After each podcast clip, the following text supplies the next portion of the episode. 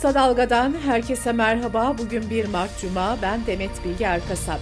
Gündemin öne çıkan gelişmelerinden derleyerek hazırladığımız Kısa Dalga bültene başlıyoruz. Yerel seçimlere tam bir ay kaldı. 30 gün sonra Türkiye sandık başında olacak. Seçim yaklaşırken araştırma şirketleri özellikle İstanbul yarışına odaklanmış durumda. Asal araştırmaya göre CHP adayı Ekrem İmamoğlu, AK Parti adayı Murat Kurum'un bir puan önünde görünüyor. İmamoğlu %41.9, Murat Kurum ise %40.8 oy alabiliyor. DEM Parti ise %4,5'la İstanbul yarışında 3. sırada. İyi Parti adayı Buğra Kavuncu'nun oyu %3.6 olarak görünüyor. Optimar'a göre ise Murat Kurum %41.7, Ekrem İmamoğlu ise %41 oy alabiliyor. Gazeteci Aytunç Erkin de İmamoğlu'nun kampanya ofisinden aldığı anket sonuçlarını paylaştı. Bu ankette İmamoğlu'nun oyu %43.1, Murat Kurum'un oyu %40. DEM Parti adayı Meral Danış Beştaş da %4 oy alabiliyor. CHP lideri Özgür Özel de 300 anketle 300 bin yurttaşın görüşünü aldıklarını belirterek ilk sonuçlar müjdeli şeyler söylüyor dedi. Özel, seçimde ittifak ve işbirliği konusuna dair de bütün şartları zorladığını belirtti. DEM Parti Milletvekili Saruhan Oluç, Kürt sorununun çözümünün yerel seçim pazarlıklarında ele alınmayacak kadar önemli olduğunu ve iktidarla bir görüşmeleri olmadığını belirtti. Muhalefetin 2019 taktiğine geri dönün sözünü dikkate almadıklarını vurgulayan Oluç, hedeflerinin kayyım atanmış belediyeleri geri almak olduğunu söyledi.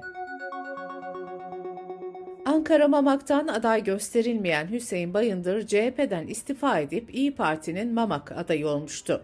CHP'nin itirazı üzerine İl Seçim Kurulu Bayındır'ın adaylığını düşürdü. Milli Eğitim Bakanlığı ve Diyanet İşleri Başkanlığı'nın hayata geçirdiği kısa adı ÇEDES olan Çevreme Duyarlıyım ve Değerlerime Sahip Çıkıyorum projesinde tepki çeken uygulamalar devam ediyor.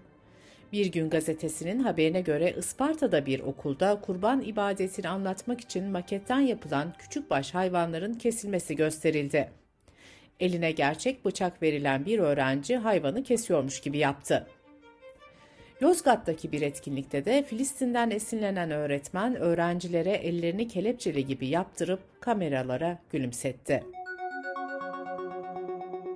Çorlu'da 2018'de meydana gelen 7'si çocuk 25 kişinin hayatını kaybettiği 300'den fazla kişinin de yaralandığı tren katliamı davasının 16. duruşması görüldü. Heyetin kıdemsiz üyesi duruşmaya katılmadığı gerekçesiyle dava 25 Nisan'a ertelendi. Yıllardır adalet bekleyen aileler davanın 19. kez ertelenmesine tepki gösterdi. Yargıtay 3. Ceza Dairesi gazeteci Zehra Doğan'a terör örgütü propagandası yapmak suçlamasıyla verilen cezayı bozdu. Kararda mahkemenin delilleri değerlendirmede yanılgıya düştüğü beraat yerine hapis cezası verdiği belirtildi. Geçen yıl 3 Mayıs Dünya Basın Özgürlüğü Günü'nde tutuklanan gazeteci Dicle Müftüoğlu tahliye edildi. Örgüt üyeli iddiasıyla tutuklanan ve 14 Şubat'ta tahliye edilen Mezopotamya Ajansı editörü Sedat Yılmaz da beraat etti. Soğuktan üşümemesi için arabasına aldığı Delil Aysal'ın silahla öldürdüğü taksici Oğuz Erge cinayetinde yeni bir gelişme yaşandı ağırlaştırılmış müebbet hapis sistemiyle yargılanan Aysal akıl sağlığının yerinde olmadığını iddia etmişti. Ancak adli tıptan gelen raporda Aysal'ın akli dengesinin yerinde ve ceza sorumluluğunun da tam olduğu belirtildi. Kısa Dalga Bülten'de sırada ekonomi haberleri var.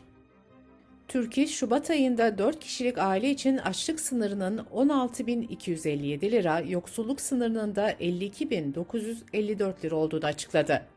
Bekar bir çalışanın yaşama maliyeti de aylık 21.189 lira oldu. Açlık sınırı bir ayda 1209 lira, yoksulluk sınırı da 3936 lira arttı. Disk Araştırma Merkezi son zamanlarda kamuoyunda tartışılan hissedilen enflasyona ilişkin detaylı verileri paylaştı. Buna göre 2023 yılında resmi enflasyon %53.4 iken hissedilen enflasyon %106.9 oldu.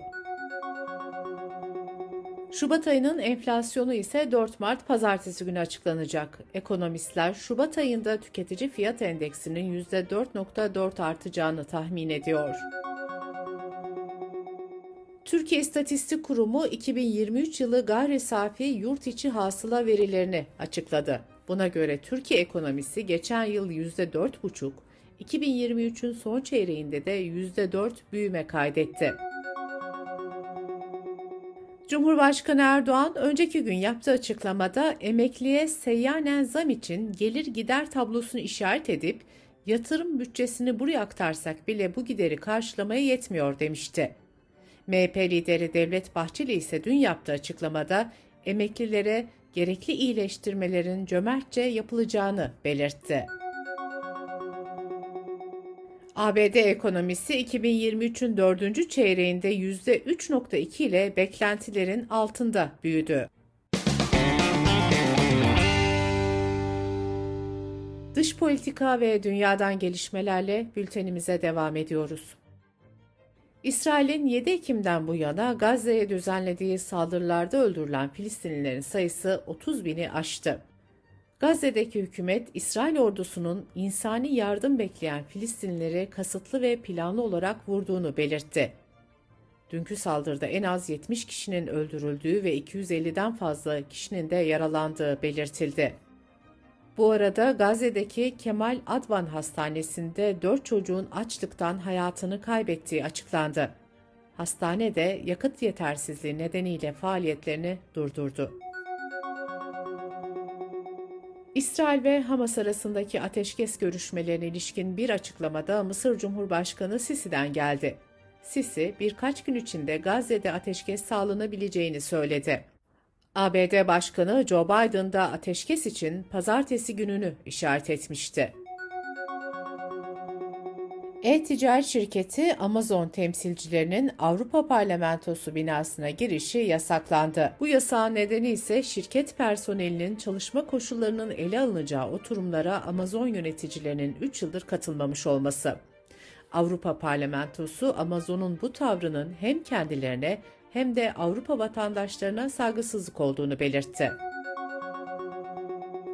Avrupa'da 30'dan fazla medya kuruluşu Google aleyhine dava açarak şirketten 2.1 milyar euro tutarında tazminat istedi. Google'ın reklam teknolojisi uygulamalarının rekabete aykırı olduğu iddia edildi. Yunanistan'da geçen yıl meydana gelen ve çoğu öğrenci 57 kişinin yaşamını yitirmesiyle sonuçlanan tren kazasının yıl dönümünde ülke çapında genel grev yapıldı. Başta demiryolu olmak üzere ulaşım hizmetleri 24 saat dururken Atina ve birçok şehirde hayat pahalılığı ve düşük ücretlerde protesto edildi. Amerika'daki başkanlık seçimlerinde Cumhuriyetçilerin aday adayı olan eski başkan Donald Trump'ın adı Illinois eyaletindeki ön seçim pusulasından çıkarıldı. Karara gerekçe olarak Trump'ın kongre baskınındaki rolü gösterildi. Rusya Federal Uzay Ajansı Uluslararası Uzay İstasyonu'nda hava kaçağı tespit edildiğini belirtti. Şimdilik tehlikeli bir durumun olmadığı açıklandı. Kültür, sanat ve yaşam haberlerine bakalım. Her 4 yılda bir kez denk gelen 29 Şubat'ta yani artık günde evlenmeyi tercih etmeyenler nedeniyle İstanbul'un 12 ilçesinde evlendirme daireleri boş kaldı. 27 ilçede ise sadece 168 çift nikah masasına oturdu. Sinemalarda bugün 10 film vizyona girecek. Filmler arasında son şarkı Ahmet'in türküsü de yer alıyor. Film, Ahmet Kaya'nın sanatıyla nasıl insanları etkilediğini ve toplumsal duyarlılığı nasıl şekillendirdiğini anlatıyor. Ahmet Kaya'yı Celil Nalçakan canlandırıyor. Güçlü sesi ve şarkılarıyla tanınan İngiliz şarkıcı Adele yıllar sonra bir kez daha sesini kaybetme tehlikesi yaşıyor. Adele, göğsündeki rahatsızlık nedeniyle ses istirahati yapmak zorunda kalacağını ve konserlerini iptal edeceğini açıkladı. Bültenimizi kısa dalgadan bir öneriyle bitiriyoruz.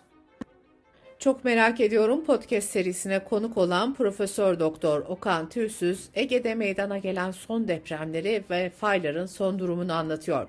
Çok merak ediyorumu kısa dalga.net adresimizden ve podcast platformlarından dinleyebilirsiniz.